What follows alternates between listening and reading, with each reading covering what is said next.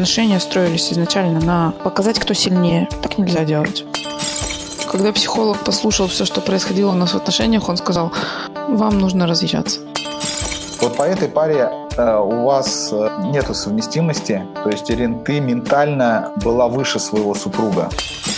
Я с тобой только из-за секса. И иногда они настолько закрываются, что не допускают вообще к себе никого. Но это ошибка. То есть нужно извлечь mm-hmm. уроки и, и идти.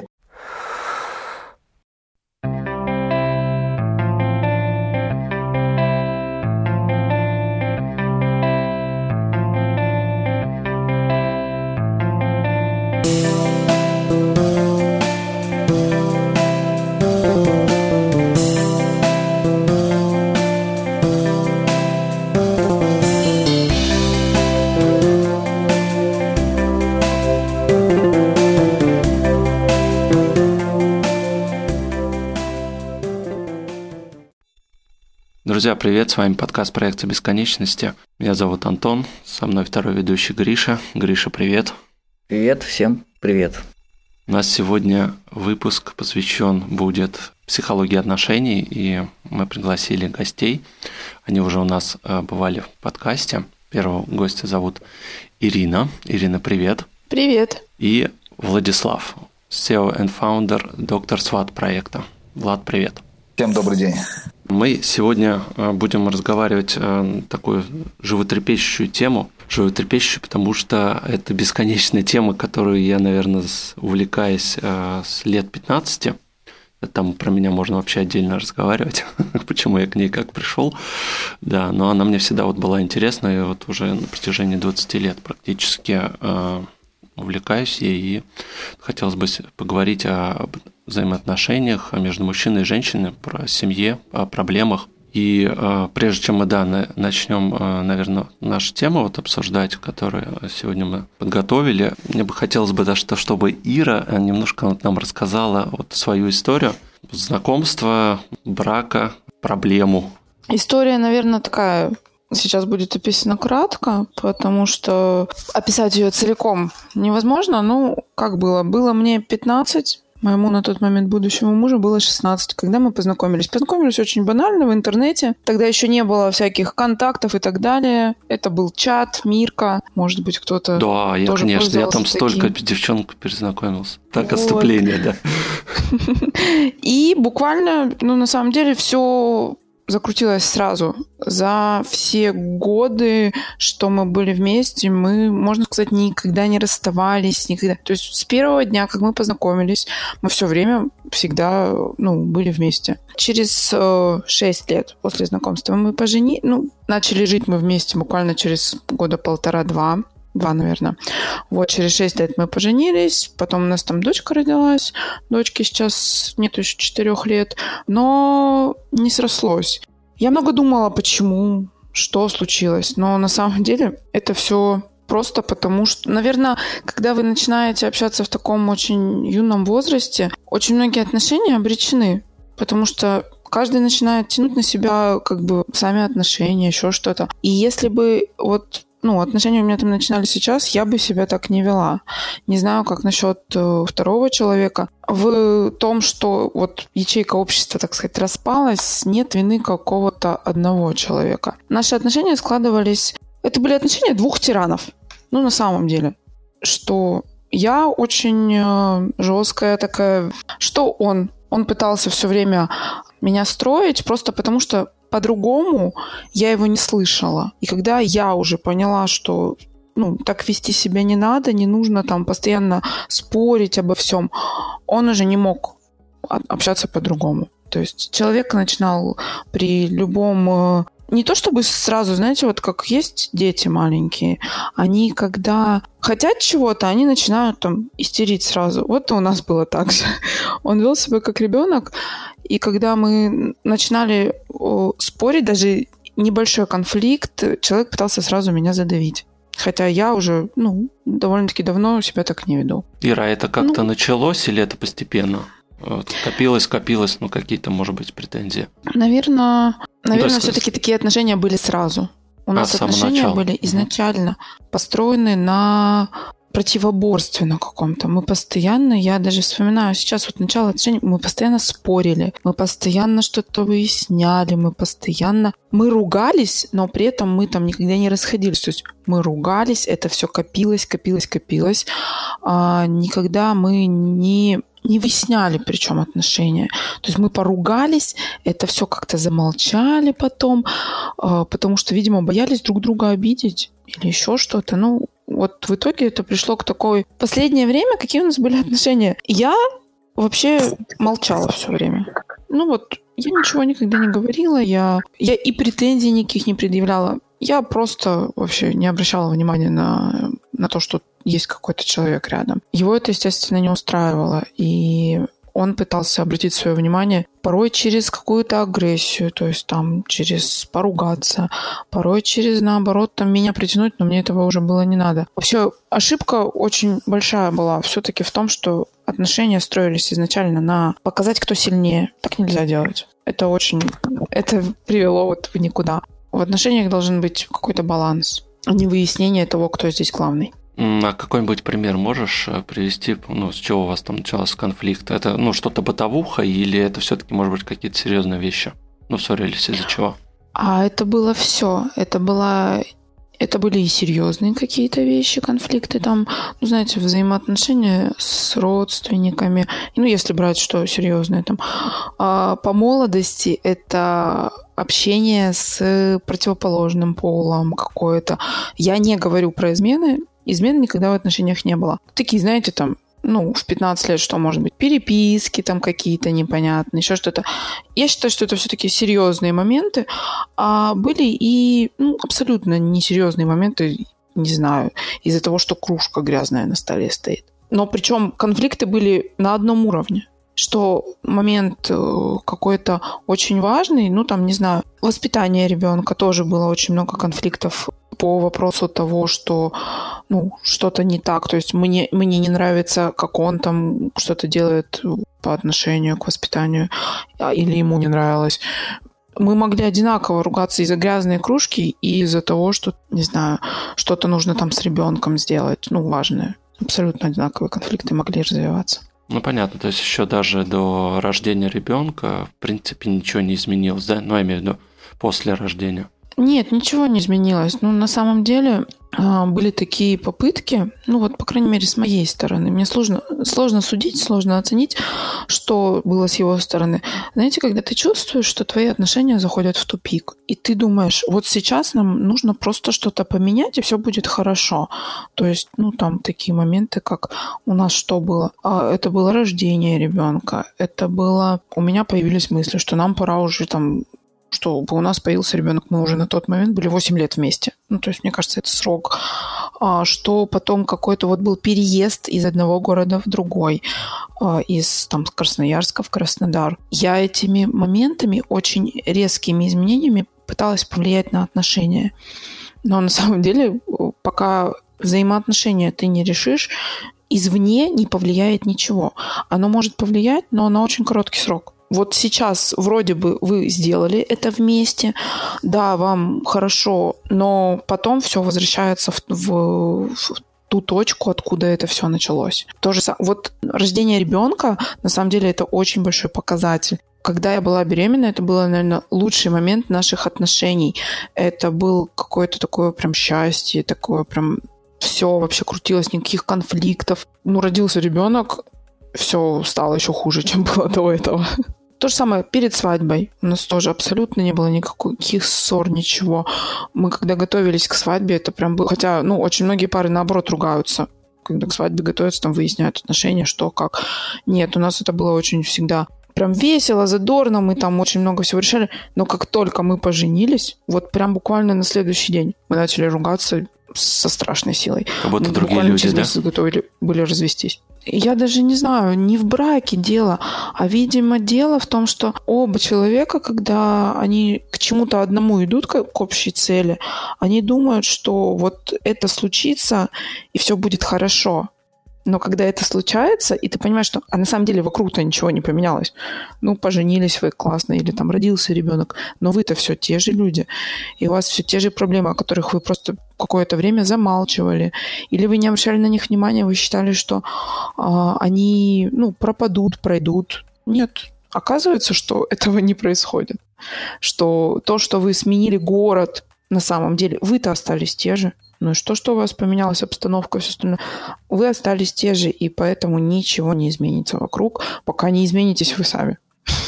А вы пытались вообще разговаривать? Ну, какие-то проблемы обсуждать? Мы пытались разговаривать, но это ни к чему не приводило.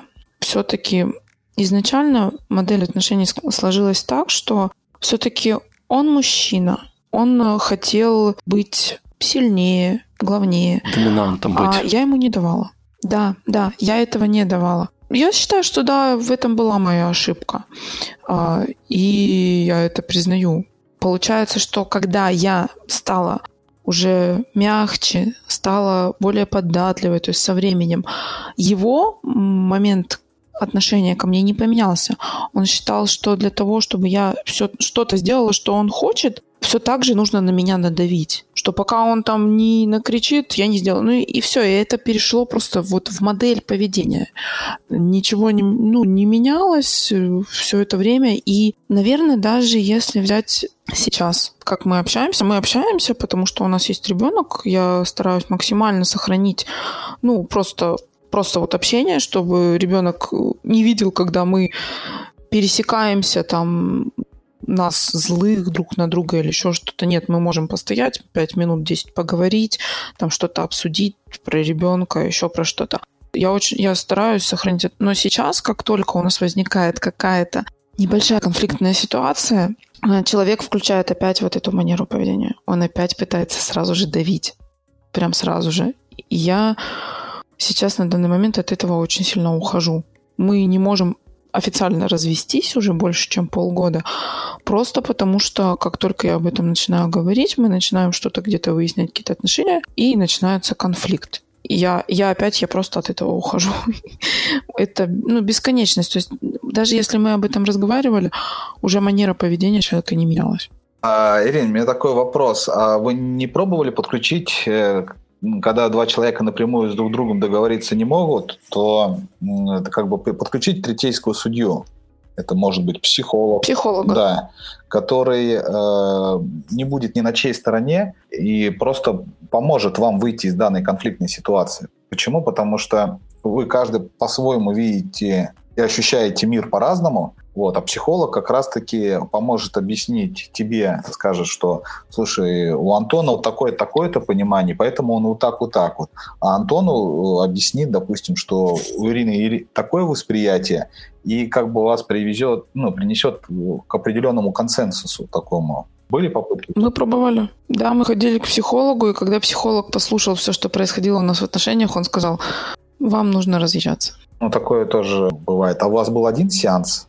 Или несколько? У нас был один сеанс, потому что уже... Это, наверное, это было уже слишком поздно. Это был уже момент, когда мы, если не ошибаюсь, мы уже разъехались. Либо только уже собирались разъехаться. А, то есть момент был того, что все это было уже на грани. Я уже не хотела не слушать этого человека, не слышать его. Все. Ну, то есть мы пробовали его подключить, но мы сделали это уже поздно. И психолог на тот момент сказал, что, ребят, да, вам нужно жить отдельно. Возможно, со временем, ну, то есть вам ну, стоит продолжить там терапию, может быть, ну, там, не обязательно там с этим психологом или еще с кем-то, она прям тогда так и сказала, говорит, возможно, со временем вы сможете еще построить отношения, но сейчас их нужно остановить. Это были больные отношения. Это были разрушающие отношения, да, можно так сказать. То есть они разрушали да, вас да. изнутри. И еще такой вопрос. А вы э, до этого периода где-то обучались отношениям? То есть, допустим, читали книги про отношения, что-то такое изучали? Наверное, нет. Я не помню. Я помню только момент, когда уже... Это уже опять же было а, на тот момент, когда мы уже начали ругаться, уже там жили в разных комнатах. Мне вот мой бывший муж дал книгу прочитать. Я не помню ее название. Он мне дал прочитать, сам ее читать начал, она ему очень понравилась. Но в этой книге одна из глав прям так и называлась «Никогда не возвращайтесь к тому, откуда вы ушли». Я такая, ну да, отличную книгу он мне дал, когда он хотел поменять, ну, помириться. И все. Наверное, это было все, что я про отношения, про психологию читала. Ирина, вот э, прежде чем э, перед эфиром я вас попросил заполнить маленькую анкету, и вы тут написали, что у вас родители тоже в разводе, да? Да, да. В каком возрасте это произошло? Вот для вас. А я никогда не жила с отцом. Я отца видела ровно два раза в жизни. Я понял. А мама жила с отчимом? Э, да, у меня был отчим лет семь, наверное, когда они познакомились, начали жить вместе. Такая еще. Вот, к сожалению, к, э, к сожалению, отчим просто умер. У них были очень хорошие, крепкие отношения. Понял. Э, я тоже подготовился к эфиру, и Антон и Гриша прекрасно знают, что у меня агентство знакомств, и мы пары сводим на основе один из алгоритмов, которую мы используем, это астрологическая совместимость. То есть мы используем профессиональную астрологию, а, направление такое есть восточная астрология, есть западная астрология. Вот как раз-таки мы используем восточную астрологию, ведическая, а ее еще по-другому индийская э, называют. Как она делается? Мы составили на вас э, натальные карты, наложили друг на друга. И вот э, перед началом эфира я еще раз это сделал и посмотрел вашу астрологическую совместимость. Если интересно, могу прямо сейчас озвучить, что я увидел. Да, давай, давай, интересно, конечно. Да, конечно. А, смотрите, совместимость делается по восьми критериям. Это а, мышление и совместимость на интеллектуальном уровне, то есть ментальность, а, сила взаимного влечения, поведение и согласие в повседневной жизни, сексуальное, физиологическая совместимость, психологическая совместимость, совместимость характеров, темпераментов, потом процветание и благосостояние и энергетическая совместимость. И вот если мы начнем с первого пункта, это мышление и совместимость на, интеллектуальном уровне. То есть определяет степень духовного развития или эго партнеров, рассматривает ментальную, интеллектуальную совместимость в паре. Вот по этой паре э, у вас э, нету совместимости, то есть, Ирин, ты ментально была выше своего супруга. Образно говоря, э, в этот мир люди приходят, там четыре касты имеют, это э, учителя, воины, предприниматели и ремесленники, те, кто своими ну, ручками работает. И получается, что ты была ментально выше. То есть э, женщина не должна быть на одном уровне, либо выше мужчины. Ну, например, если он будет э, предпринимателем, а ты учителем, для него главный показатель будет это деньги, ну, деньги. Он будет тебе делать дорогие подарки, а так как ты выше на интеллектуальном уровне находишься, ну, это просто как пример привожу, да, то тебе э, э, материальные ценности, они вторичны. То есть для тебя будет больше там эмоциональный фон, развитие и так далее. Я сейчас точно не могу сказать, э, каким вы кастом ну, принадлежали, но здесь видно, что э, ты ментально выше была. И поэтому mm-hmm. вот э, это можно объяснить, что он это понимал и пытался это физически, вот как ты сказал, подавлением э, это, это сделать. Второе – это сила взаимного увлечения. То есть показывает степень врожденной отдачи между партнерами, определяет интенсивность взаимной увлеченности и привязанности к паре. Здесь могу сказать, что вы были привязаны друг к другу, то есть э, вас магнетически просто друг к другу тянуло. Больше объяснить не могу, так как я общую ну, картину смотрю. Третье... Я прекрасно понимаю это, потому что я это а по-другому мы бы столько лет не прожили да. вместе. Следующее – это вот поведение и согласие в повседневной жизни. Показывает, как два человека будут вести себя в повседневной жизни, переживать радости и печали изо дня в день, как они будут искать компромиссы.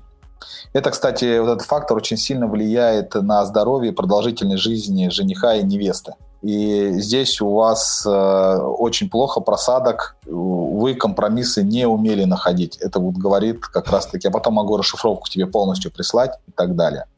Следующее – это сексуальная физи- и, фи- и физическая совместимость. Здесь я могу сказать, что у вас тут была идиллия. Я не знаю, так это или не так, но скорее это самая мощная энергия вот среди вас. У вас очень э, мощная сексуальная связь между друг другом. У нас откровенный будет подкаст или нет? Ну, я ему очень часто говорила, говорю, я с тобой только из-за секса.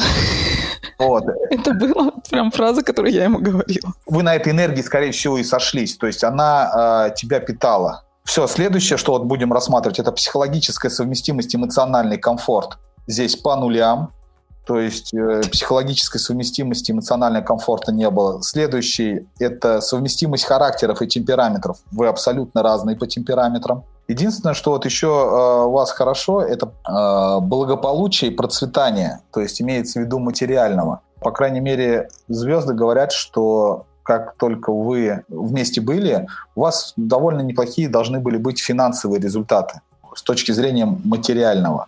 Как у вас было? По-разному. Было очень по-разному. Прям времена были прям хорошие, время, ну, там было, когда прям просадка очень сильная была. Просадки у всех бывают, мы в России живем.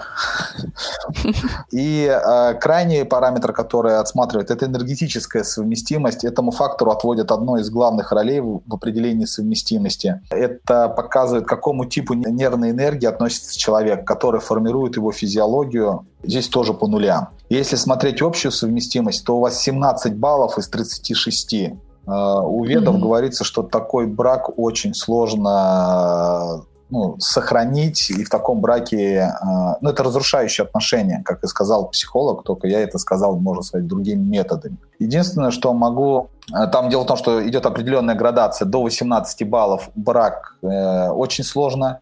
От 18 до 25 э, возможно создать хорошую, как сказать, брак с 25 баллов до 32 это счастливые отношения можно построить, и от 32 до 36 там вообще космос творится. То есть там любовь с первого взгляда, даже если вы в толпе будете идти, вы энергиями зацепитесь. Ну, то есть так. И пока вся моя практика показывает, что этому алгоритму стоит верить. Но, допустим, могу сказать, что любые браки можно сохранить, и можно в них развиваться и быть счастливыми, но в них надо очень много вкладывать. То есть, образно говоря, вы когда сошлись, вам Господь дал, что вот ну, такой вот уровень, э, пятерочку, допустим, дал. И чтобы быть на десяточку, вам нужно пятерочку еще доработать. Ну, то есть 5 баллов вам нужно проработать. Некоторые пары приходят, когда соединяются, у них уже восьмерочка. Им надо всего лишь там чуть-чуть подправить, и у них все будет идеально. У вас просто исходные данные были э, слабоваты. И вам, конечно, нужно было их э, ну, прорабатывать там с, с первых дней. Это обучение, какие-то психологические курсы, возможно, это походы к психологу раз в неделю, ой, не раз в неделю, раз в месяц, для того, чтобы он мог вас э, утихомирить и донести, что вы просто разные, это нормально, ну, как, таким будет как бы третейским студией. Mm-hmm. Ну, вот это, ребята, то, что увидел вот по натальным картам.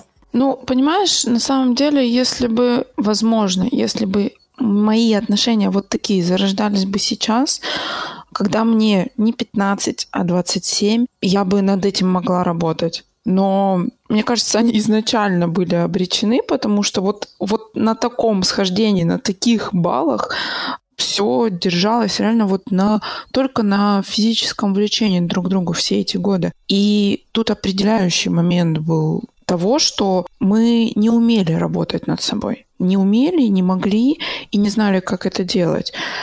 И когда ты уже понимаешь, что над собой работать надо, то, как в нашем случае, уже просто слишком поздно. Ну, получается так, что просто осознанность приходит, она, ну, попозже. И как раз-таки осознанное понимание мира, оно приходит тогда, как, ну, через какие-то трудности. Да, верно. На самом деле, Ирин, могу сказать, что... Э, а как сейчас э, обстоит дела? У вас бывает секс по дружбе? Uh, у него есть, он сейчас в отношениях, ты сейчас в каком статусе? То есть понятно, что вы законно в, граждан, ну, в браке, а как uh, на личном фронте у него и у тебя, или есть ли у вас встречи, скажем так, по дружбе? Нет, у нас встреч нету никаких, просто потому что, ну, во-первых, мы как бы поставили точку. Во-вторых, даже если подумать об этом, к этим отношениям возвращаться я не хочу. Но отношения всегда держались на физиологии, и сейчас, возможно, если вдруг где-нибудь пересечемся, скорее всего, мы в эти отношения опять вернемся с головой. Здесь я уже думаю головой о том, что этого делать просто нельзя. Потому что, ну, отношения, они все-таки были обречены, и делать там больше нечего. Насчет его, мне кажется, что у него, наверное, есть девушка. Я точно не знаю. я не спрашивала, но вроде как есть. А, у меня сейчас никого нету. Ну, тогда почему он развод не дает? Странно. Там сейчас все очень сильно упирается в бумажную волокиту, во все это. Я, я, по крайней мере, хочу верить, что для него это уже не просто он тянет, не для того, чтобы не дать развод, а просто потому, что сейчас у него там нет времени это все подготовить, что-то сделать. А у меня у самой тоже все эти документы подготовить не получается. Там очень много, во-первых, очень много имущества, которое нужно поделить, и оно крупное. И это все нужно оформить документально. Адвокат стоит очень дорого, который нам может это все подготовить. Я сама в бумаге в такие лезть ну, как бы я попыталась это все почитать. Для меня это сложно. Я вообще не юрист, не, и не отношусь никак к ним. Ну, как бы сейчас это вот так упирается все в просто то, что мы не можем это все оформить. Дело в том, что вам все равно рано или поздно это придется делать. Да. Чем быстрее вы это сделаете, тем лучше. А расскажите про свой эмоциональный фон сейчас. А, как вы себя эмоционально чувствуете? Есть ли там панические атаки? Сидите ли вы на антидепрессантах? Стали вы как-то там набирать, допустим, лишнюю массу, ну, лишний вес, там, заедая это все? Как сейчас эмоциональный фон ваш? Нет, у меня просто, когда мы э, начали разводиться, вообще это все затеяли, у меня была очень хорошая поддержка со стороны друга. Как бы это не перетекло в отношения, это как бы была дружба, она дружбой осталась. Скажу честно, мы пробовали построить отношения, этого не получилось, мы решили, что все-таки нет, не стоит этого делать. И поэтому я очень легко с этим совсем справилась. Сейчас не, нет никаких антидепрессантов нету. Я, у меня был набор веса небольшой, но я даже не знаю, связан он с этим, не связан. Вроде как, ну, заедать ничего не заедала. Сейчас все, и вес у меня стабильный более-менее. Ну, единственное, что у меня плохое самочувствие, но оно началось не после развода, оно началось до. Сейчас я проверяюсь, ну, у врачей мне говорят, что у меня какая-то там беда с сахаром, сахар в крови. Но это плохое самочувствие, вся симптоматика началась, ну, наверное, я не знаю, за год, за два до развода. Может быть, оно было уже, знаете, именно на психологическом уровне. Это все и происходило, что я чувствовала, что, ну, все в отношениях очень плохо. Может быть, оттуда все и пошло. Как бы я не связываю это чисто с тем, что развод, не развод. В принципе, я сейчас, например, живу с дочкой, мне помогает бабушка, и я абсолютно комфортно себя на данный момент чувствую. То есть мне сейчас не нужны какие-то отношения, я вполне могу наслаждаться на данный момент тем, что имею. У меня такой вопрос, а ты долго шла, вот, чтобы ему сказать, что давай разведемся? Или это как-то спонтанно было? Очень долго. Очень-очень долго, потому что в отношениях было очень много ссор, агрессии, и я очень сильно боялась. Я боялась того, что я ему это сейчас скажу, и я получу в ответ какую-нибудь опять дикую ссору. И у меня это даже получилось сказать только в тот момент. Особенно мы уехали. Мы были одни в Краснодаре. Ссоры вообще были какие-то дичайшие и непонятные. А я смогла это сказать ему только в тот момент, когда сюда ко мне в гости приехала моя мама. Я знала, что у меня сейчас поддержка, а, что мы не поубиваем друг друга, если я это скажу. Но я к этому шла очень долго. Наверное... А он, а он не ожидал, да, наверное? Наверное, как ты думаешь? Нет. Не ожидал, ага. Он не ожидал. Честно, для него на тот момент в отношениях было все идеально. Почему? Потому что я очень сильно закрылась. С моей стороны не было никаких конфликтов к нему, к нему, к, к нему не было никаких претензий. Я просто выдохлась. Да, то есть я работала, приезжала домой, там с ребенком сидела. Ну, вообще, единственное, что его на тот момент не устраивало, это наша интимная жизнь. То есть у нас в этом плане все съехало куда-то в ноль. Опять же, это всегда был, наверное, главный показатель наших отношений. Если у нас все хорошо, то в плане интима у нас все было отлично. Как только что-то становилось не так, сразу все сходило на ноль. И вот единственное, что его на тот момент не устраивало, это вот отсутствие секса. Все. А все остальное он сам потом уже говорил, блин, а мне казалось, что все идеально. Я говорю, ну, конечно, тебе казалось, что все идеально. Я просто, я просто рядышком существовала. Причем я сделала все дома, я работала, я с ребенком сидела. Ему не предъявляю претензий вообще, ну, ни по какому поводу. То есть он просто деньги зарабатывал, да, насколько я понял? Ну, смысл в том, что нет. А, как только а, мы переехали Да, ты вроде говорила, что он уволился, да, по-моему? А он не уволился, у него там была работа. А, мы переехали в Краснодар. Работать можно было удаленно. Он работал удаленно, но потом он поругался просто с человеком, с которым он работал, и пытался здесь найти себя. Этого ну, не получалось. Я Наверное, просто помню, что ты...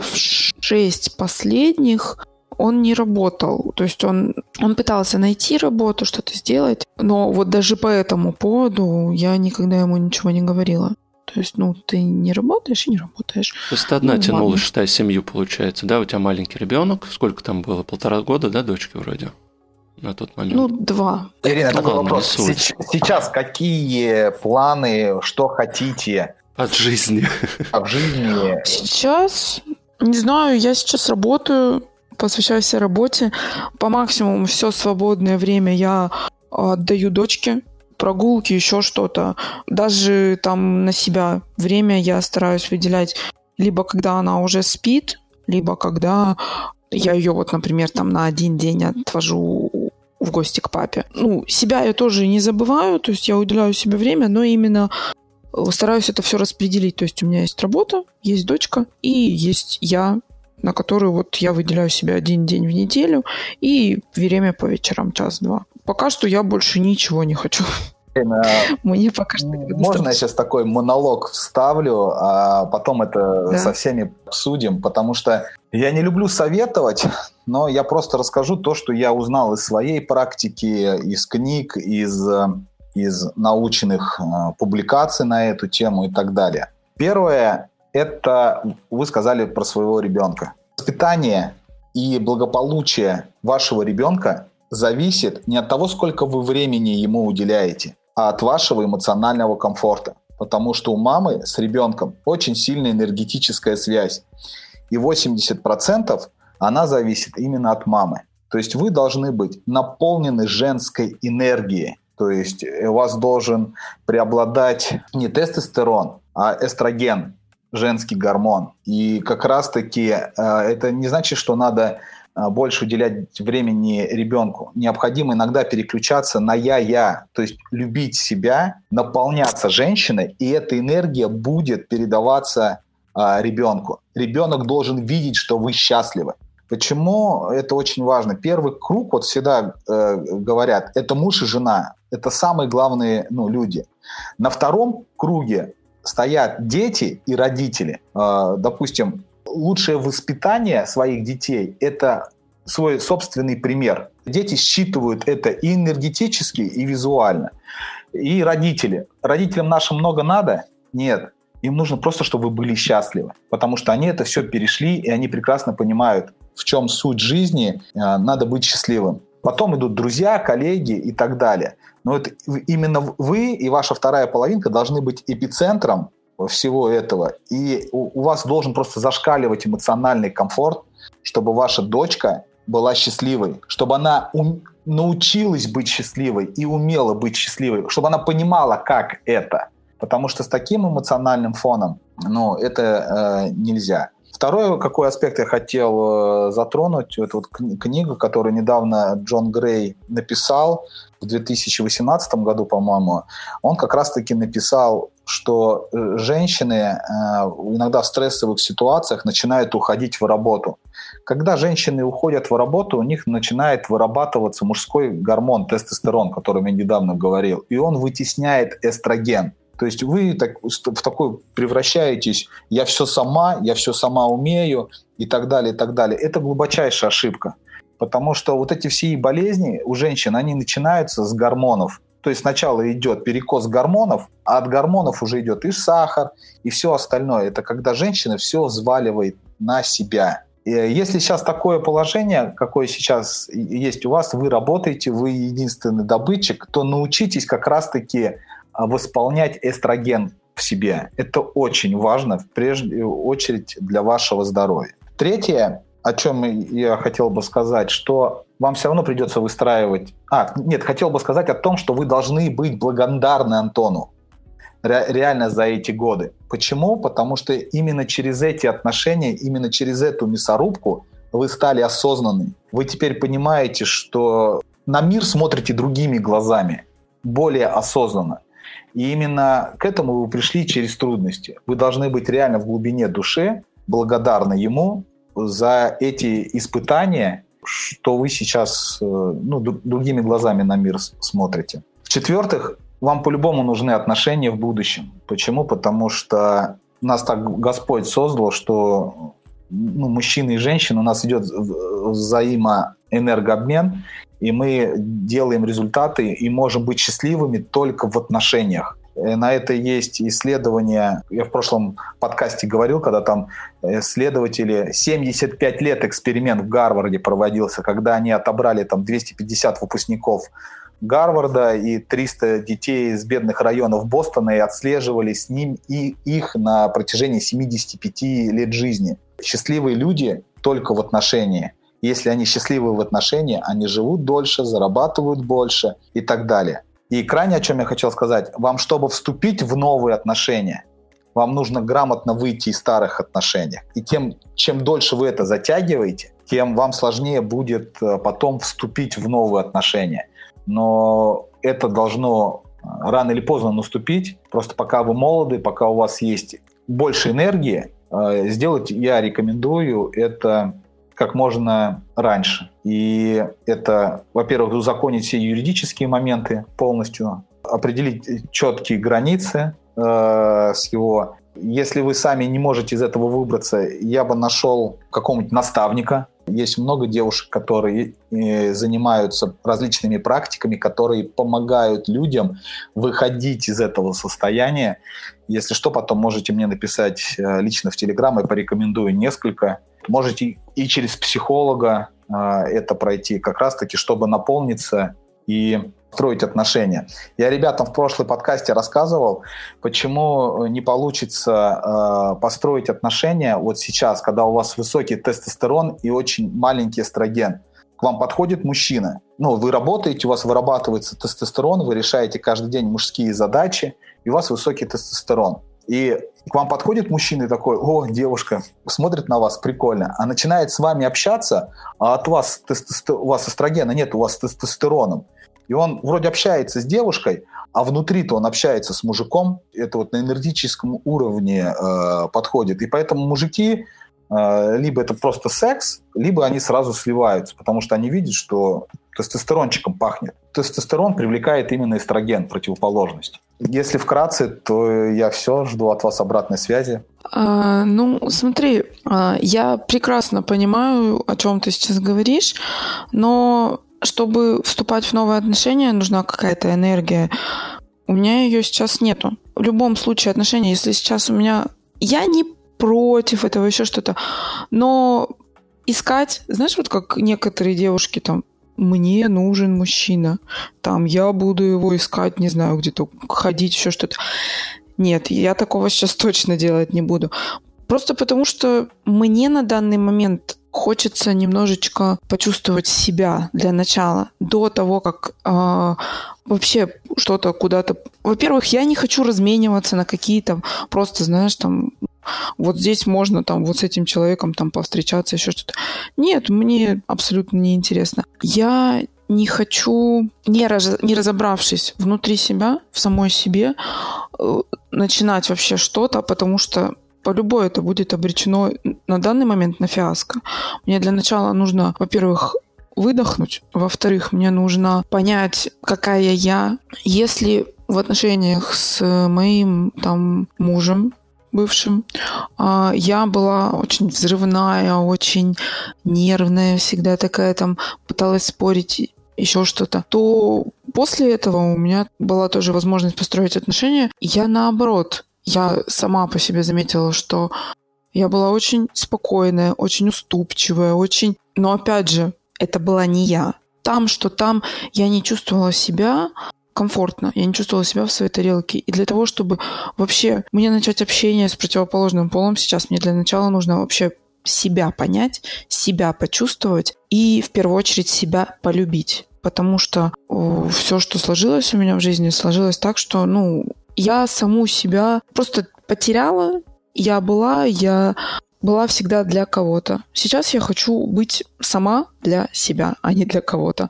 И поэтому у меня нету какого-то а, противоборства тому, что нет, любой мужчина, который ко мне подойдет, вообще мне не нужен никто. Нет, такого нет.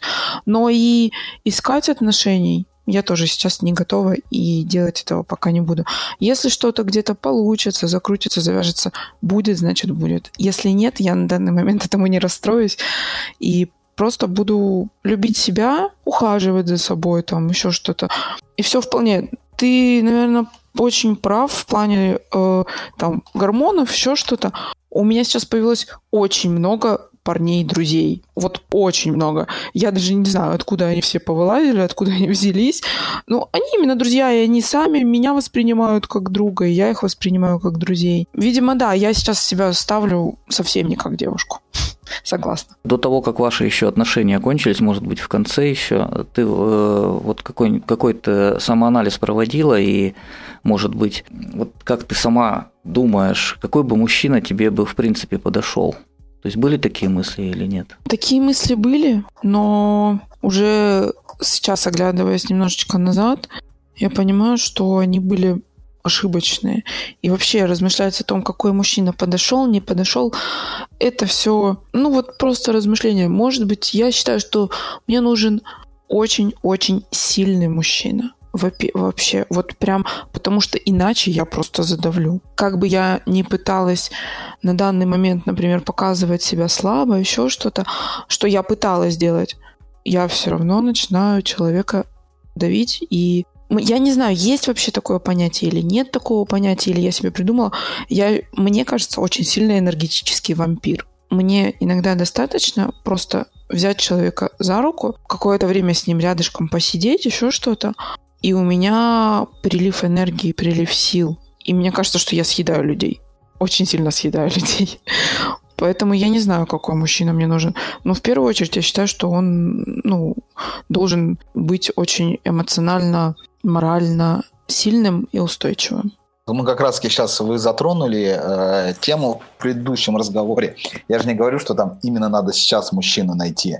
Я просто говорю, чтобы он нашелся, нужно как раз-таки узнать себя, услышать себя. Но, Ири, Ирин, говоришь все правильно, но говорить и знать это одно, а делать это ну, совсем другое. Что ты делаешь для восполнения сейчас своего внутреннего мира, своей энергии? А, ты читаешь, ходишь к психологу, занимаешься йогой, а, какие-то медитации, либо увлеклась хобби, допустим, там. Какие шаги ты делаешь Просто из предыдущего диалога я услышал, что ты посвящаешь себя работе, остальное время ребенку, и только тогда, когда он уснет, чуть-чуть время себе, на себя. Сейчас какие шаги ты предпринимаешь, чтобы наполниться женской энергией? Я не знаю, женская это энергия или нет, но Основное, что я делаю для себя сейчас, я начала бегать. Больше я пока ничего не делаю, но меня это очень сильно расслабляет, очень сильно. Во-первых, я бегаю без всего. То есть практически все, кто этим занимается, они бегают либо под музыку, либо под аудиокниги или еще под что-то. Вчера, например, это было там 11 километров, по-моему, было пробежка. Я даже послышал, я бегаю того. без всего, я подумал, голышом. Нет, нет, я имею в виду, что я в этот момент, то есть 11 километров это около часа. Я занимаюсь тем, что во время бега я разбираюсь в своих мыслях. То есть я нацелена, не беру ни наушники, ничего. Это какая-то Наверное, вот ты говоришь про медитацию. Это определенный вид медитации есть. Когда ты бег один на один, да. это определенный да. вид, вид медитации. Да, то есть вот это не какое-то там что-то, но именно мне важно, чтобы в этот момент я могла не отвлекать себя на какие-то там, не знаю, аудиокниги те же, а именно просто бежать и думать, и разбираться, что мне нужно сделать. И когда мне плохо, в первую очередь я что делаю? Я иду бегать. Ну и становится легче намного. Если на кого-то обиделся, пошел побегать, вся обида прошла. Ты сказал человеку, знаешь, ты не начинаешь психовать. по крайней мере. Раньше, если я обижалась, я начинала психовать. И причем, ну, по-разному. То есть иногда это, например, было прям человеку я это показывала. Иногда я не показывала этого человеку. Человек думал, любо, это я не говорю только там про своего бывшего мужа, это может быть кто угодно, это может быть на работе конфликт или еще что-то. Сейчас я научилась вот эти эмоции переключить в физическое движение, но обязательно мне человеку потом нужно сказать. Но зато я могу сказать спокойно. Раньше, если я э, обижалась и начинала об этом говорить человеку, я начинала всегда заводиться. Сейчас в первую очередь я сначала иду, пробегусь, а потом уже человеку говорю, что мне не, не нравилось. И получается конструктивный диалог. Очень хороший способ. Что еще я делаю для себя? Ну, я стала намного больше за собой ухаживать помимо бега, то есть там, ну, такие банальные какие-то мелочи женские, маски там для лица, я не знаю, там всякие ногти, ресницы, вот все-все-все, потому что последний, наверное, год я вообще на себя, ну вот забила, откровенно говоря. Это очень тоже расслабляет, когда ты видишь в зеркале красивую девушку, а не, ну, такого там мужика, пацана или еще что-то. В принципе, все. Мне бы, конечно, очень хотелось там сказать, там, не знаю, я начала читать, еще что-то. Нет, читать не начала. Читать меня почему-то не тянет сейчас, хотя читать я всегда очень любила. Еще такое вы сказали, что энергетический вампир. Это ну, неправильное утверждение, ну, с моей точки зрения, как я считаю. Просто люди мы все в этом мире это энергии. Есть просто люди, которые сходят с энергиями, а которые не сходятся.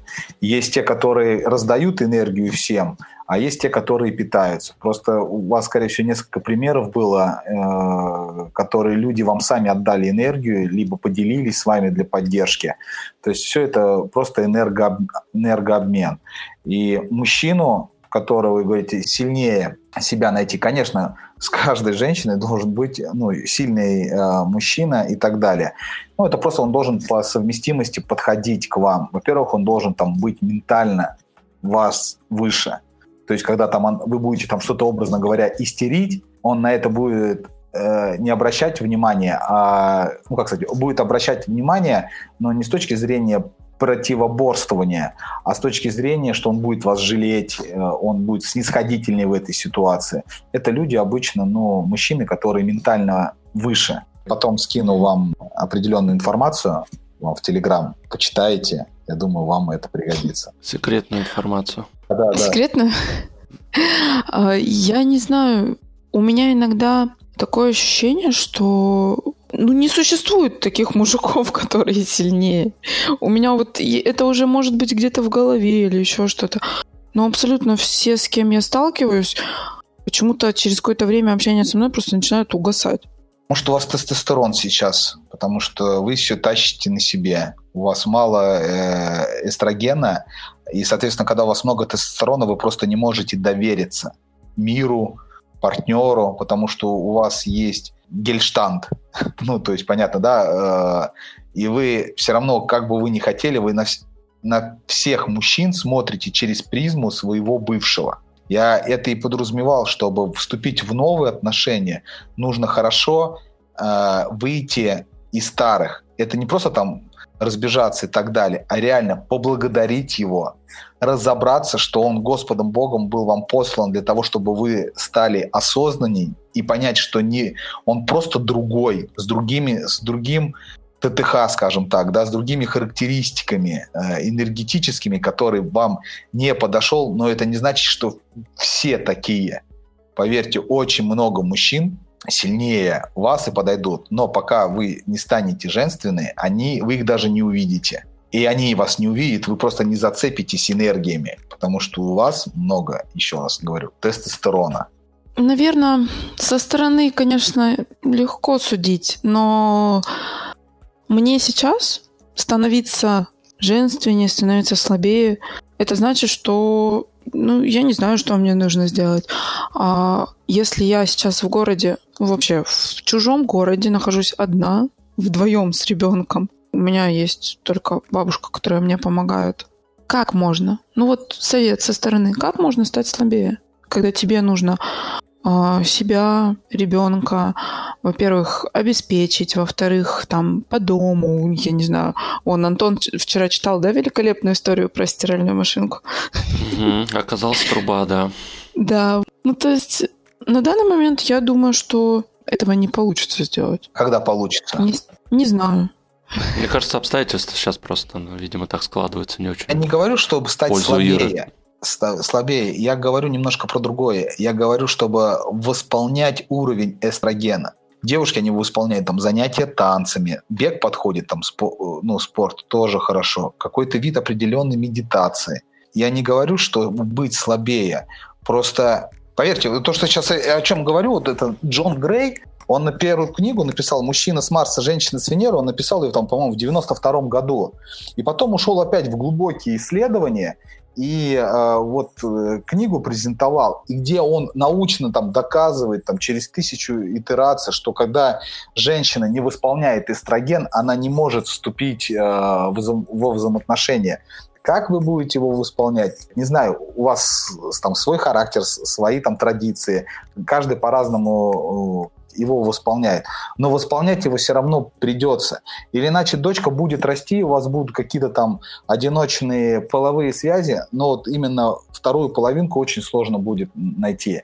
Я просто в этом занимаюсь, это сам исследую. У нас не то, что э, большое в стране количество разводов. У нас там в 2018 году, э, году Росстат показал, что он там на 100 браков 68 разводов. То есть 68% браков разводятся. Но статистика еще в другом, что у нас повторных браков становится меньше. Вообще количество браков становится меньше, и количество повторных браков становится меньше. Понимаете, да, э, в чем...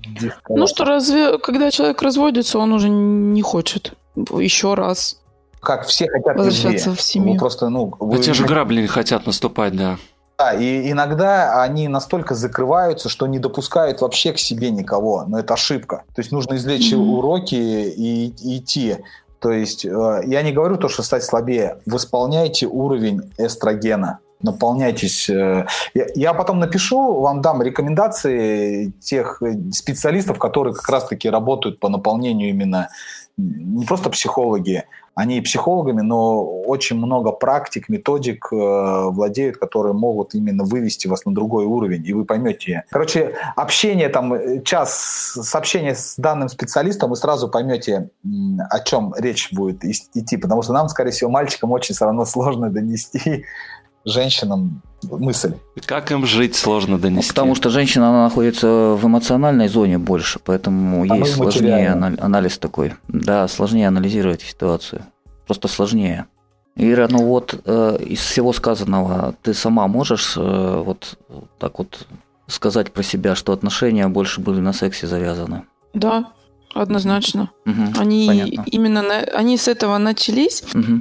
На самом деле там очень забавная история знакомства. Если интересно, могу вкратце рассказать. Да-да, конечно. А, мне 15, я такая маленькая девочка. И тут та сам, тот самый чат, та самая Мирка. Ну, если кто не знает, Мирка – это чат внутри одной сети просто небольшой. То есть, а там был маленький город, и все сидят просто переписываются. Ну, это очень похоже, там, не знаю, на чат Флуда нашего в Телеграме только там все люди из одного города и все молодые. И тут я просто вижу мальчика, и ник у него доктор секс. И мне просто приходит идея спросить у него, а ты лечишь от секса или ты сексу учишь? Все. Ну, он говорит, а что он мог еще сказать? Ему тоже как бы ну, не 15-16, он говорит, конечно же, учу. В 16 лет, да, он много чему учит. Вот на этом было построено наше знакомство изначально. Я говорю, ха-ха, давай ты меня научишь. Все, вот с этого завязались, даже, даже еще не зная друг друга, никогда не видя друг друга, не... у нас даже знакомых-то общих, точнее, они были, как выяснилось потом, и их было очень много, ну, не знаю, город меньше 100 тысяч населения, но оказалось, что ну, на тот момент мы не слышали друг про друга, но знакомство началось именно с этого.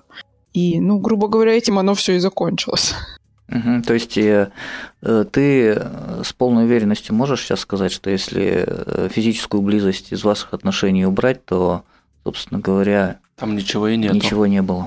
Ну, возможно. на самом деле. Конечно, это очень сложно принять, осозна... осознавая то, что ты очень много лет прожил с этим человеком.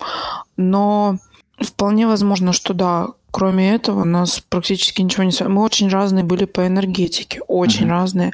А, то есть если я всегда куда-то двигаюсь, иду, бегу, не знаю, гуляю, еще что-то, то этот человек очень любит, наоборот, спокойно. То есть ему посидеть, по, ну, там, отдохнуть больше, там, отдых спокойный его больше привлекал. Единственное, Хорошо, в чем мы еще да. сходились, это сериалы мы, мы угу. любили одни и те же смотреть. А скажи, а ты задавалась вопросом вот таким, может быть, уже в браке, и когда постарше там становилась, что секс, он э, в, ну, в семье не все время будет присутствовать. То есть вы же будете стариться там еще, то есть вас что-то должно еще связывать, кроме этого. Слушай, вряд ли в том возрасте об этом думаешь. Нет, я имею в виду, что как раз попозже, я уточнил. Понятно, что когда тебе до 20 ты мыслишь эмоционально только и больше никак. А со временем мы еще и жить очень рано вместе начали. То есть там мне было 17. И получается так, что когда вы уже живете вместе, у вас есть общий быт, еще что-то, а у вас есть общие друзья, тебе кажется, что тебя с этим человеком связывает все, пока ты не сел uh-huh. и не разобрал это именно на уровне того, что а есть и то, что ну вы делаете вместе, а вообще делаете ли вы что-то вместе, или же вы, ну грубо да. говоря, просто проводите время как семья, но какого-то общего интереса у вас нету. Ну, uh-huh. вся наша жизнь была завязана на чем? Работа. Пришли домой, посмотрели какой-нибудь сериал, поели, легли спать, на выходных встретились с друзьями. Но uh-huh. еще чего-то, ну, никакого хобби, еще вообще ничего не было совместного. Uh-huh. И непонятно, я даже не знаю на самом деле, связывало ли нас что-то еще или не связывало. Просто потому что это была такая дикая привычка к человеку, когда ты каждое утро ты встаешь, каждый вечер ты ложишься вместе. Ты просто не представляешь в один момент, что ну, его можно взять и вычеркнуть из своей жизни. Просто потому, что ты все время с ним. А на самом деле, когда мы вот переехали в Краснодар, и когда я поняла, что ну, ну здесь, то есть если мы были в Красноярске, там особо даже гулять негде, а я очень люблю гулять. И в, переехали в Краснодар, и я поняла, что я, например, иду куда-то, я иду гулять с дочкой, я еду куда-то, я еду с ней вдвоем, то есть куда-то в парк, куда-то еще. А, и моменты такие, там, например, мы поехали, ну, просто сели на машину на выходные поехали в Сочи. Мы приехали в Сочи, а, мой бывший муж на тот момент пошел и лег спать в отеле. Как можно там приехать в курортный город, где вот рядышком море, пойти спать, для меня это было непонятно. Ну, на самом деле, может быть, я неправильно себя вела или он неправильно себя вел. Тут уже нельзя рассуждать, кто делал что-то правильно или неправильно. А, но мы были очень разные по темпераментам, поэтому мы не сходились. Но сказать о том, что было что-то общее еще или не было, тоже очень сложно. А скажи, а ты можешь на основе своего опыта э, вот сейчас сделать такой вывод, что рано в брак вступать не следует? На самом деле, наверное, нет.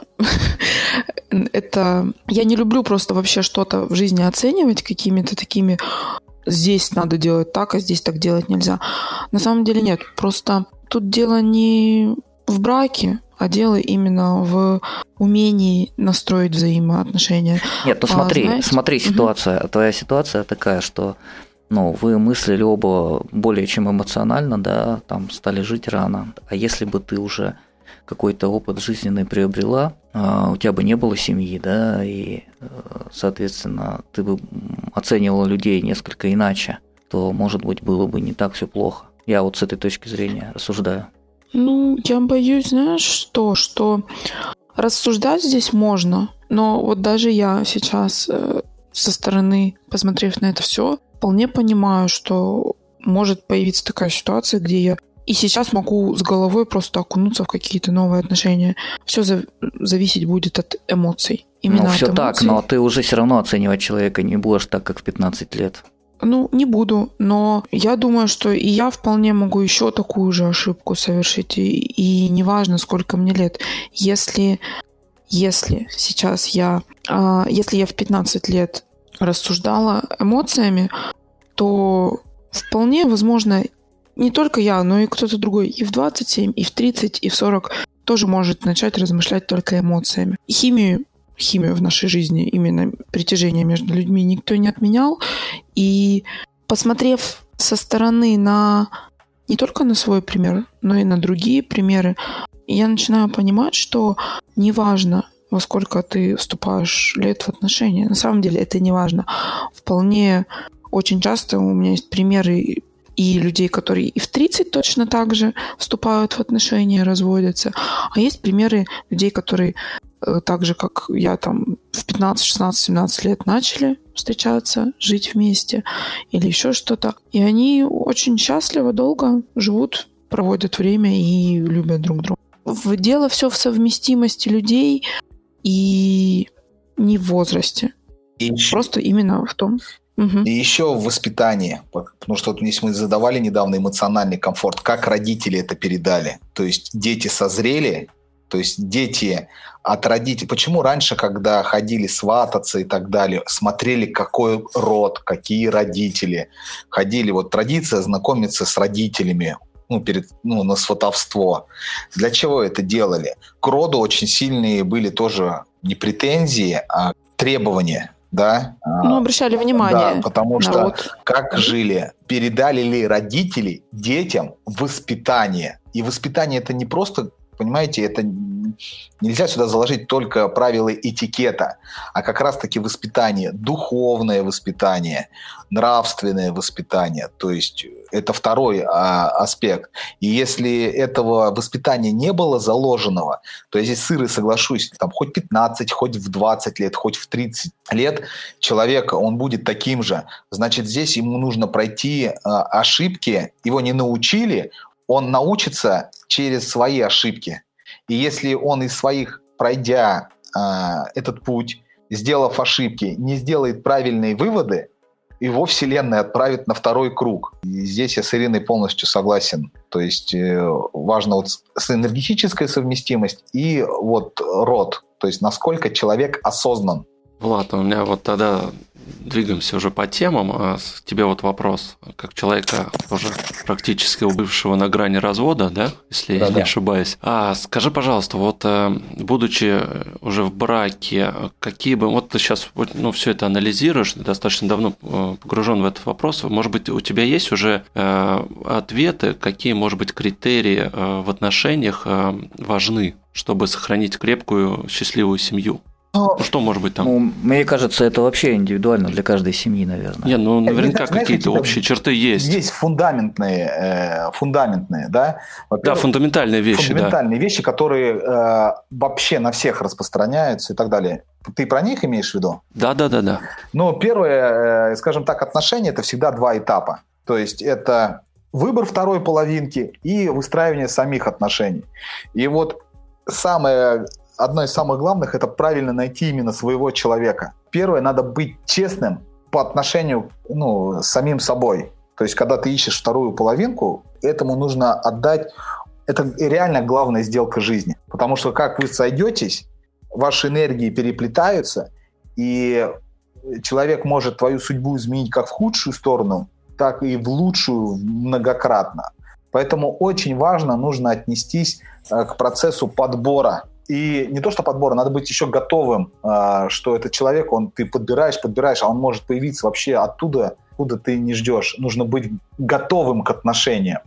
Чтобы быть готовым к отношениям, это первое, надо быть самим собой, то есть реально любить себя такой, какой ты есть, быть честным, не врать самому себе. То есть многие, ой, у ней попка симпатичная, грудь, а а потом слюбится, как там есть поговорка, да, типа слюбится, смирится, да, что-то вот типа такое. Или там многие девушки думают, а, у нее денег много, и все, и она это выдвигает в главный э, признак, и забывая обо, обо всем. Нет, до, должно быть какое-то действие, поступки, не просто есть, а поступки. А, многие женщины делают ошибки, когда они сразу очень доступны при начале взаимоотношений. Ни в коем случае так делать нельзя. Мужчина – это хищник. Ему не будет интересная добыча, которая легко ему досталась. То есть есть какие-то фундаментальные правила до э, отношений. То есть, когда они только завязываются, это подбор, это выстраивание именно вот первых шагов. И если эта женщина мужчина, ну, то есть это, как сказать, если мужчина увидел, что это его женщина, он никогда свое не отпустит, понимаете? Он будет ее добиваться, он свое никому не отдаст. Если он отдаст, значит, это не его женщина. И женщины э, делают ошибки, а, хоть какой-нибудь там сильный, богатый, и сразу, э, образно говоря, извините за такое жаргонное э, высказывание, раздвигают ножки. Это, наоборот, ну, отрицание. Ошибка, да? Да. Вот. Второе, конечно, сам процесс э, отношений. К сожалению, у нас институт семьи в государстве, он разрушен полностью. У нас ничего не делается для сохранения семей, для их развития, благополучия и так далее. Поэтому нам надо понимать, что мы можем рассчитывать только сами на себя. У нас, допустим, в школах нету э, уроков по половому созреванию, нету уроков по психологии в университетах про именно психологию отношений, не какую-то там психологию, которую нам там преподавали в вузах, я ничего не помню с этого курса, а именно про психологию отношений, что женщина это другое существо, у нее другие принципы, а, она по-другому переживает стресс, у нее другие потребности в сексе, а, в эмоциональном плане и так далее. Нас этому никто не учит. Поэтому либо это надо знать перед отношениями, или как только вы вступили в отношения – начать в этом тут же развиваться, потому что любая система, она стремится к разрушению, к энтропии, да, есть такое понимание. Поэтому, чтобы она не разрушалась, ее нужно постоянно совершенствовать. Как только люди вступили в взаимоотношения, люди начинают заниматься бизнесом, а, и если они не развиваются, их бизнес погибает. Понимаете, да, о чем я говорю, если так аналогию провести? Они не масштабируют. Да, да, я понимаю. Не, вносят, не вносят новую линейку, э, не новую продуктовую линейку в, в свой бизнес. Все, их бизнес разрушается, они не растут. То же самое в взаимоотношениях. Почему к отношениям другое какое-то отношение? Это все то же самое. Их надо постоянно развивать, вкладывать, инвестировать в, в, в них и так далее. А у нас так, наоборот, у нас инвестируют только до самого брака. Как только брак нашел, все. Такое впечатление, что так будет всегда констант. Нет, надо постоянно вкладывать, так же, как и в бизнес. Что бы я порекомендовал? Это, во-первых, совместное прочтение определенной литературы. Я всем рекомендую э, прочитать Джон Грея «Мужчина с Марса, женщины с Венеры», но именно ту книгу, которую он там в 92 году написал.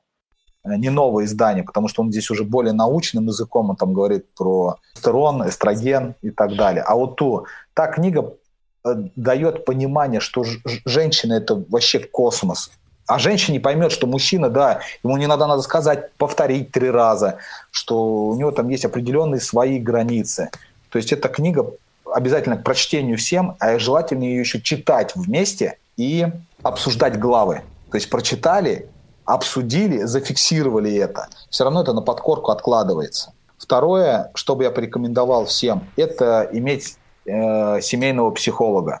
Мы живем в мире полного стресса мы живем в нестабильное время, и где каждый день случаются какие-то ситуации. И иногда мы свою психологическую нагрузку перекладываем на своих партнеров. Иногда не справляются. Что делает психолог? Он помогает разгрузить обоих. Допустим, там сеанса один раз в месяц или один раз в два месяца вполне достаточно будет, когда вы, образно говоря, придете к нему он вытащит какие-то обиды, которые вы не сказали друг другу, но держите на своего партнера. Он это, хороший психолог, он это вытащит наружу, вы у психолога это обсудите, психолог объяснит, уровень негатива будет. К психологу сходили, у каждого какие-то есть недосказанности, какой-то негативчик друг другу. Он это обнулит, понимаете? Даст вам какое-то задание. Почему, допустим, в спорте есть тренера, есть менторы – в бизнесе есть менторы. Для чего? Потому что ты сам результат большой не сделаешь. Результаты делаются совместными усилиями с наставниками. Опять, в спорте они есть, в бизнесе они есть. Почему в семьях их нету? Это может быть батюшка, какой-нибудь духовный наставник, это может быть психолог, это может быть кто-то, кто помогает. Мы почему-то к семье, к семье немножко по-другому относимся, а если приземлиться, приземлиться, то и в семье должен быть какой-то наставник или человек, который помогает? Смотри, это на самом деле все идет от нашего менталитета. У нас просто не принято обращаться к психологам. Считается, что если ты пошел куда-то за помощью, значит там, ну, вплоть до того, что когда говоришь то, что ты пошел к психологу, значит считают, почему-то у нас еще люди не отличают психолога от психиатра. Ну, считают, ну, да, что считают, что у тебя не все дома. Да, да, да. То, есть То что проблема уже, да. А это, понимаете, надо популяризировать. У нас ничего не делает государство. Поэтому у нас и страна находится на втором или на первом месте, месте в мире по количеству разводов. Понимаете, это я вот, я прежде чем начал говорить, я говорю, что у нас института семьи нет, и у нас людям не доносит, что это нормально потому что невыгодно. Политика института семьи, она должна быть направлена, то есть, я, я не знаю, у нас ничего этого нет. Должны людям это по... Э, Киселев должен рассказывать не Путина, образно говоря, в канале, там, какой у нас хороший и так далее, а вот пропаганда должна быть направлена как раз-таки вот на семейные ценности, на то, что ходить к психологу это нормально, это эмоциональный фон, что там ну, понимаете, да, пропаганда должна быть другая. Пропаганда должна быть для людей, и про людей. Поэтому нам надо спасаться. Вот вам, ребят, тоже отдать э, должное. Вы, вы определенную несете пропаганду в население. Вы ее, вот кто этот выпуск прослушает, что-то для себя подчеркнет. И он, у него уже, возможно, какая-то запятая или точка сотрется по отношению к психологу. Он поймет, что, блин, психолог это на самом деле нормально. То есть обращаться за помощью – это нормально. И вам за это тоже огромное спасибо. Да, но это нормально, в первую очередь потому, что человек э, в большинстве случаев не может на себя со стороны посмотреть, оценить как-то. Очень тяжело ему это сделать. С тобой полностью согласен. Я как раз, да, у меня буквально вот вчера монтировал подкаст про Чехию, и вот там Гриша с девчонками там спорил насчет образования, но у них, правда, прям айтишная тема была – но у меня почему-то вот на подкорку именно вот э, закралось, что а, действительно в стране есть огромная проблема с а, образованием. Ну, что-то надо менять, я хочу про это выпуск отдельно делать. Вот именно про такие вещи, как ты говоришь, институт семьи, то есть э, сексуальное воспитание среди детей, школьников, это надо делать.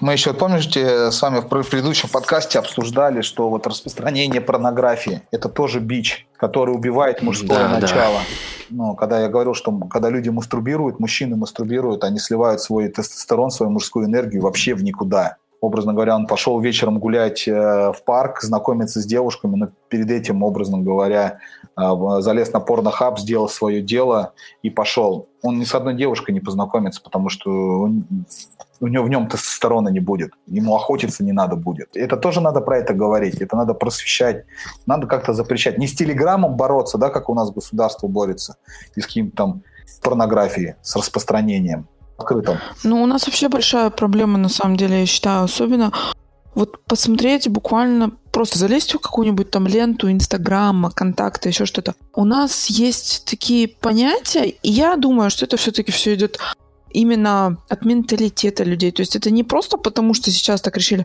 У нас, если мужик не женат, значит он, извиняюсь, гей. А если он женат, значит он подкаблучник.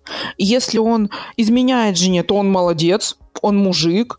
Если он не изменяет жене, он опять подкаблучник, он еще... Вот у нас почему-то нету понятия тому, что семья это хорошо, семья это должно быть, а в семье там, ну, как бы люди должны уважать друг друга. Нет, у нас почему-то пропаганда только того, что э, все должно быть Нет, плохо. У нас пропаганда только Путина. На самом деле, вы включите, у нас только о нем говорится. Ну, может, я сейчас слишком агрессивненько. Но... Так, про политику давайте не будем, а то мало ли а, Да, да. Но на самом деле... Сразу связь улучшилась, да? А? Да, связь сейчас лучше станет. Да, да.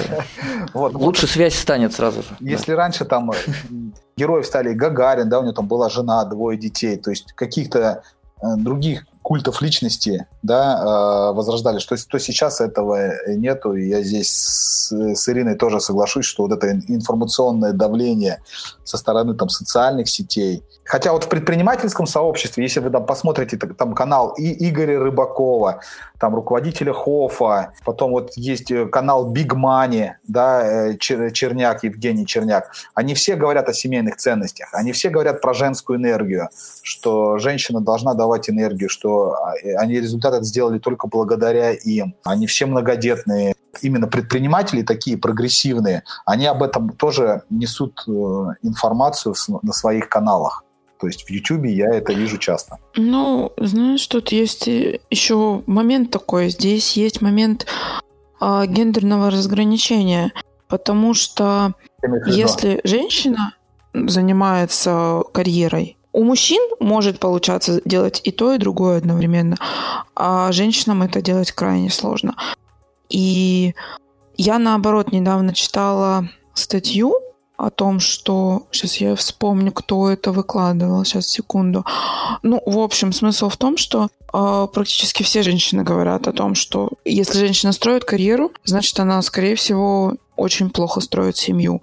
У мужчин же наоборот, если он строит карьеру, значит, ему нужна сильная, ну, женщина, которая сможет ему давать энергию. У женщин наоборот. Тут очень такое двоякое, конечно, отношение к этому. Я практически, ну, не встречала женщин, которые могут быть сильные и в карьере, и в семье. Потому что обычно женщина, она, если строит карьеру, значит, она очень сильная. Вот сейчас у меня, например, там есть два подопечных моих, и это мужики, которым за 30. Ну, то есть одному там 33, другому 38. Мне 27. И для того, чтобы мне с ними нормально простроить взаимоотношения как руководитель и подчиненные, мне приходится включать мужика. Ну, тут по-другому никак. Правильно. Вот как раз-таки о чем я и говорил, что когда девушка вот об этом очень пишет э, Джон Грей во втором, который книгу говорил. Он это научно доказывает, что когда девушка повседневной деятельности начинает заниматься бизнесом, она ежедневно выполняет мужские дела. И когда она выполняет мужские дела, у нее вырабатывается тестостерон. Настолько все банально. Просто и все. Оно, он вытесняет эстроген, и все. Есть женщины, которые э, успешны и в карьере, и в семье. Это, допустим, Лисян Утяшева. Да, это Павел Воля и Лисян Утяшева. Э, это принц Гарри и Меган Маркл, да? Они, по крайней мере, удачно, на мой взгляд, э, делают это. Почему? Потому что здесь, скорее всего, мужчины намного сильнее э, своих женщин, а во-вторых, сами женщины умеют э, избавляться от лишнего тестостерона, скидывать себя мужскую энергию. Влад, смотри, мы сейчас немножечко о разных вещах говорим. Знаешь почему? Я говорю не просто про карьеру, я говорю про то, когда женщина становится руководителем. Именно про это. Если ну, вот брать примеры какие-то успешной карьеры, они, у них хоро... то есть они продвинулись там в том, в чем они делали, но они же не являются руководителями кого-то. А когда женщина встает на руководящий пост, тут совсем другое. То есть э, получается очень плохое совмещение. Карьеру простроить, ну, например, даже если брать в разрезе нашей повседневной жизни, не, не брать а, какие-то моменты, когда мы обращаемся к каким-то там звездам, еще куда-то. Если я на данный момент буду работать спокойно там внедренцем или программистом или еще кем-то, кем мне нравится, то вполне возможно, что я буду намного спокойнее. Но у меня идет, что я стремлюсь к тому, что быть руководителем. И у меня это хорошо получается. И меня всегда... То есть если я где-то начинаю работать, то я начинаю, ну, на меня, у меня появляются подчиненные сами, хотят, не хотят, я хочу, не хочу, но так получается. Я говорю про то, что вот совмещать именно, видимо, когда ты должен руководить, причем, знаешь, еще есть большая разница, кем руководить девушками или мужчинами. Как только у девушки в подчинении появляются мужчины, в прямом подчинении, ей приходится включать, включать мужчину в себе, включать потому дядю, что иначе, да. да, иначе этого не получится. Если я, у меня был цветочный магазин, и в подчинении у меня были девочки, молоденькие, хорошенькие, то я с ними общалась все-таки как девушка. Сейчас, когда мне нужно 38-летнему мужику сказать, почему ты сделал здесь, здесь неправильно, почему ты вот это не сделал, еще что-то, если я начну это говорить как девушка, меня никто слушать не будет. Вот я про что. Слышал. Еще есть такая проблема, вот, Влад, ты говоришь, да, что нужно, чтобы мужчина был мужчиной, да, там женщина, женщина, чтобы эстроген, да, уделялся женщине. Я вот сейчас задумался, но мы сейчас немножко вот в другом мире живем, да, где вот, вот эти все понятия, они вот... Перемешались. Сейчас абсолютно другие, да, перемешались. То есть, э, что какие-то мужские обязанности, что женские. Я сейчас так не могу даже вот толком сказать, что будет. Ну, об этом и вот как раз в этой книге описывается, что все перемешалось. И как раз-таки э, в этой книге даются рекомендации о том, поэтому у нас и мир в мире институт семьи, он как бы, ну, разрушается. То есть количество разводов, он по всему миру очень высокий. В странах с древними обычаями, да, традициями, у них там, ну, то, что религия очень тесно переплетена самим государством, у них там маленькое количество разводов. А если мы возьмем все светские государства, также Европа и так далее, везде достаточно высокий процент развода, и это как раз-таки с этим и связывают, что все поперемешалось, что мужчины стали выполнять женские обязанности, а, а, мужч... а женщины мужские. Хотя в то же время такой там банальный пример был, когда сравнивали тестостерон у... в каком-то африканском племени, которые добывают себе еду с помощью охоты. И там уровень тестостерона у мужика в 25 лет и в 55 один и тот же понимаешь, да, что он в 25 лет, когда идет на охоту, у него там вырабатывается там адреналин бешеный и так далее, что в 55 у них там уровень, ну, один и тот же, хотя э, в нашем современном обществе такого не происходит. У нас как только, э, почему еще говорят, когда мужчина перестает работать, э, он недолго дальше живет, потому что как только он прекращает работать, э, у него катится тестостерон в никуда, и, соответственно, всякие боле- болячки э, прилипают. Особенно это вот развито у военных пенсионеров. У них даже есть такая пословица, типа, за второй пенсионной книжкой не приходят. Они выбиваются из колеи, если они не становятся в гражданское общество, то они потом долго не живут. Что, а что тогда с этим можно... Ну, как бы тут и проблема, она и вырисовывается того, что это все идет от общества. И сейчас очень мало крепких семей, правда, очень мало. Даже те семьи, которые кажутся со стороны идеальными, как только ты, ну, заглянешь внутрь семьи, ты увидишь, что там очень много проблем. И вот э, гендерное равенство, неравенство, непонятно, хорошо это или плохо. Конечно, я, например, когда я год сидела в декрете, год, я сидела в декрете год, а когда дочке был годик, я вышла на работу. Почему? Я начала сходить с ума я не могу, то есть мне нужно было работать, развиваться и все что-то. Почему так происходит? Почему раньше могли сидеть? Ну, потому что учили э, женщин там в средние века или еще когда-то там с молодости учили о том, что ты будешь там воспитывать детей, ты еще что-то. А у нас сейчас что происходит? Пока ты ребенка маленького, ну, у тебя свой ребенок не появился, ты в большинстве своем понятия не имеешь, что такое дети. У нас в семьях практически у всех там один, максимум двое детей. И непонятно, что с этим делать. На самом деле непонятно. То есть если ты хочешь развиваться в карьере, ты обычно забиваешь на семью. Если ты... Очень мало же женщин, которые сидят дома, опять же. Почему? Потому что на них начинают косо смотреть. Типа, ну как ты? Ты что это? Ты что, домохозяйка? Да это же фу. Почему так? Ну, это все от общества идет. Это надо отдельную серию делать подкастов, каждую тему разбирать более досконально, я считаю. А здесь, да, даже мы, считай, ни одной темы не затронули, так что, Влад, придется нам еще с тобой собираться и освещать все те вопросы, которые я подготовил сегодня, но у нас, видишь, так не, получается. Какие вопросы ты подготовил сегодня? Давай, ну, вкратце пробежимся, если у нас там время еще есть 10 минут. Ну, вкратце, так, сейчас. Ну, первый хорошо, я тебе задал, ты ответил, да, то есть это что важно в отношениях между мужчиной и женщиной. Окей, дальше мы, считай, не прошли. То есть это, вот Ира подготовила тут вопрос, как жить с тираном и любить его, хотели, да, вот его осветить. Потом если самые часто распространенные ошибки в Если вы кайфуете да. от тирана, и, образно говоря, кайфуете от тирана, э, вам эта энергия нравится, вы наполняетесь, или вам нравится, что он тиран, а вы умеете его успокоить, знаете, как э, в мультике «Аленький цветочек», и вы от этого кайфуете, то живите. Если же вы разрушаетесь, то есть не надо лгать самой себе, то есть если вас это разрушает, либо попытайтесь это э, уладить. Если нет, то, как вот иногда психологи рекомендуют, расходитесь. В эпицентре все равно стоите вы. Вы, потом ваша вторая половинка, потом семья, ой, это родители, дети. Помните, когда говорил? Но в эпицентре стоите вы. Вам должно быть кайфово. Вы должны э, быть счастливыми. Ой, а у меня к Владу есть вопрос. Ой. Я вспомнила. Смотри, вот ты говоришь о том, что очень важно, чтобы люди изначально сходились. Вот там ты посчитал там 17 из 36 вот цифры. А как понять в обычной жизни, сходитесь вы или не сходитесь? Потому что когда ты видишь человека, ну вот что происходило у меня первое, что было, это было притяжение физическое, физиологическое. Как оказалось, через столько лет, что кроме него ничего не было.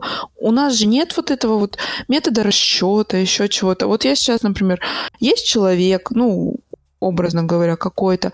А как мне понять, стоит мне вообще с ним быть? Или тут я тоже, например, ошибаюсь?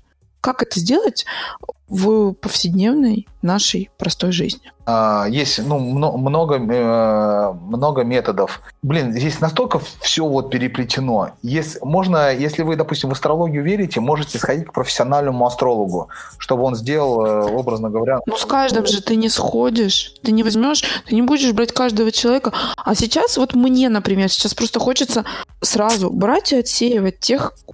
Вот я понимаю, что это невозможно, но мне сейчас реально не хочется начинать время. даже пробовать какие отношения, тратить свое время. Да, да, даже пробовать не хочется что-то делать. Вот Владу отправить думаешь, анкету, том, 10 что... вопросов и все. Не, во-первых, ответ э, будет. Сейчас, у нас, э, надо посмотреть, мы создали сервис, который, где люди могут бесплатно это сделать, проверить. И таких ну, сервисов, как бы прям реально профессиональный сервис, где это делается.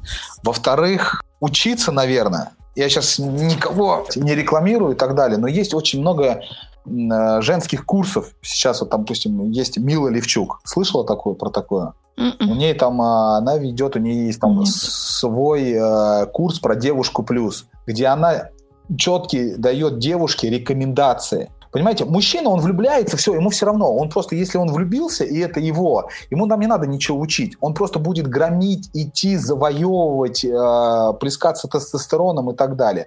Девушке же нужно отсеять. И вот она мне понравилась, такой лайф, лайфхак, э, я просто тоже ее курсы проходил, несмотря на то, что я мужчина, мне же интересно. И она такой девчонкам классный лайфхак дает, как проверить, мужчина ваш это не ваш. Она говорит, едете в другой город, допустим, путешествовать, и э, говорите, дорогой, я потеряла паспорт и билеты. Ну, то есть, образно говоря, или, потери, или, или теряетесь, ну, какую-то делаете такую внештатную ситуацию и так далее, и смотрите со стороны, как ее мужчина решает. Он, образно говоря, начинает, да ты там дура, и так ты там ничего не соображаешь, как ты могла, и так далее, и так далее. Мы сейчас из-за тебя оказались такой, что теперь делать? Там начинает звонить там маме, папе, ну, образно говоря. Вы должны сразу, это, ну, для вас это маяк, это не ваш мужчина. Он все проблемы перекладывает на вас. А если он, допустим, скажет там, Ирин, да успокойся, это такие мелочи, главное мы вместе. Сейчас все решим. Там зашел, там у кого-то телефон попросил, там зарегался на Блаблакар, попросил там у друзей денег перевести на карту. То есть сам решил эту ситуацию, тогда да. И эти курсы сейчас, понимаешь, да, о чем я говорю? И она... Я понимаю, я вот только понять не могу, знаешь, я все-таки склоняюсь к тому, что у каждого человека есть вторая половинка, но вряд ли тот мужик, который одной женщине скажет про то, что э, вот ты потерялась, давай мы с тобой решим, с другой он будет говорить, там, ты дура. Скорее всего, он ко всем так и будет относиться. Значит, этот человек ничей? Нет. Как Боженька говорит, каждой твари по паре. Понимаешь, смотри, смотри а, Вселенная так устроена, что она дает, да, даст ему того человека, с которым он пройдет определенную трансформацию и изменится. Если он не изменится, его будет отправлять на второй круг, потом еще раз на второй круг, там, на третий, четвертый и так далее. Все, что нам дается вот это, знаете, про веру уже такой вопрос прошел. Все, что нам дается в этой жизни, это во благо нашей души. То есть, допустим, ты сейчас вот этот вот с своим супругом пережила этап, не надо его, ты должна им очень сильно гордиться. Ты его прошла, самое главное сейчас сделай выводы. Ты стала сильнее, ты сделала, ты стала осознанной. Я ну, об этом говорил. Тебе Господь дает то, что тебе надо во благо. И иногда, когда нам Господь посылает какие-то трудности, это не значит, что нас Господь не любит. Это значит о том, говорит, что у нас как раз-таки Он и любит. Он нам дает те испытания, через которые мы, пройдя, выйдем на следующий уровень развития. Я понятно Нет, тут я с тобой полностью согласна. У меня никогда нету... Я, в принципе, никогда в жизни ни о чем не жалею. Вот у меня есть такая фраза, которую я, когда меня, например, спрашивают там, а не жалеешь там о том, что там, не знаю, ты вышла замуж или развелась или еще что-то. Когда меня вообще о чем-то спрашивают, жалею ли я о том, что я сделала, я отвечаю одной фразой. Я жалею лишь о том, что я не сделала этого раньше. Касаемо всего. Потому что думать о том, что я сделал что-то не так, а зачем я сюда пошел, это как бы, да, я считаю, что Дойти это до очень... определенной точки кипения. Спасибо большое, что пришли. Напоминаю, что это был подкаст проекции бесконечности. Мы хотели поговорить на одну тему, но получилось про другую. Ну, но как это, обычно нас, да, да. как обычно, но это и здорово, я считаю. А, я напоминаю, что с вами были два ведущих. Антон, это я, Гриша, это он. Да, это я. Да, сегодня мы вместе в одной студии пишемся. А, И гость у нас был фаундер а, доктор Сват Владислав и Ирина вот как раз она у нас главная героиня. которая- Жертва семейных Жертва отношений. семейных отношений, к сожалению, да, так получилось. Спасибо, ребят, большое. И Ребят, девчонки вам тоже. спасибо за пригла- Вам спасибо Вам за спасибо. приглашение. Все, счастливо. Счастливо. Пока. Пока, Всё, пока. пока. Спасибо. Счастливо, пока.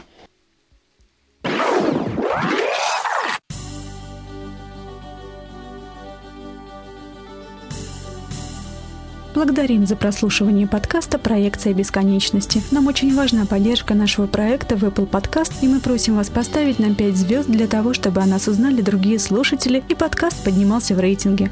Подписывайтесь на наш канал в Телеграме, пишите ваши отзывы и вопросы на почту. Мы будем рады ответить на них. Вы можете поддержать наш проект и поблагодарить авторов подкаста через Patreon. Оформляйте подписку и получайте дополнительный контент и выпуски после шоу. Все ссылки вы найдете в описании к выпуску. thank you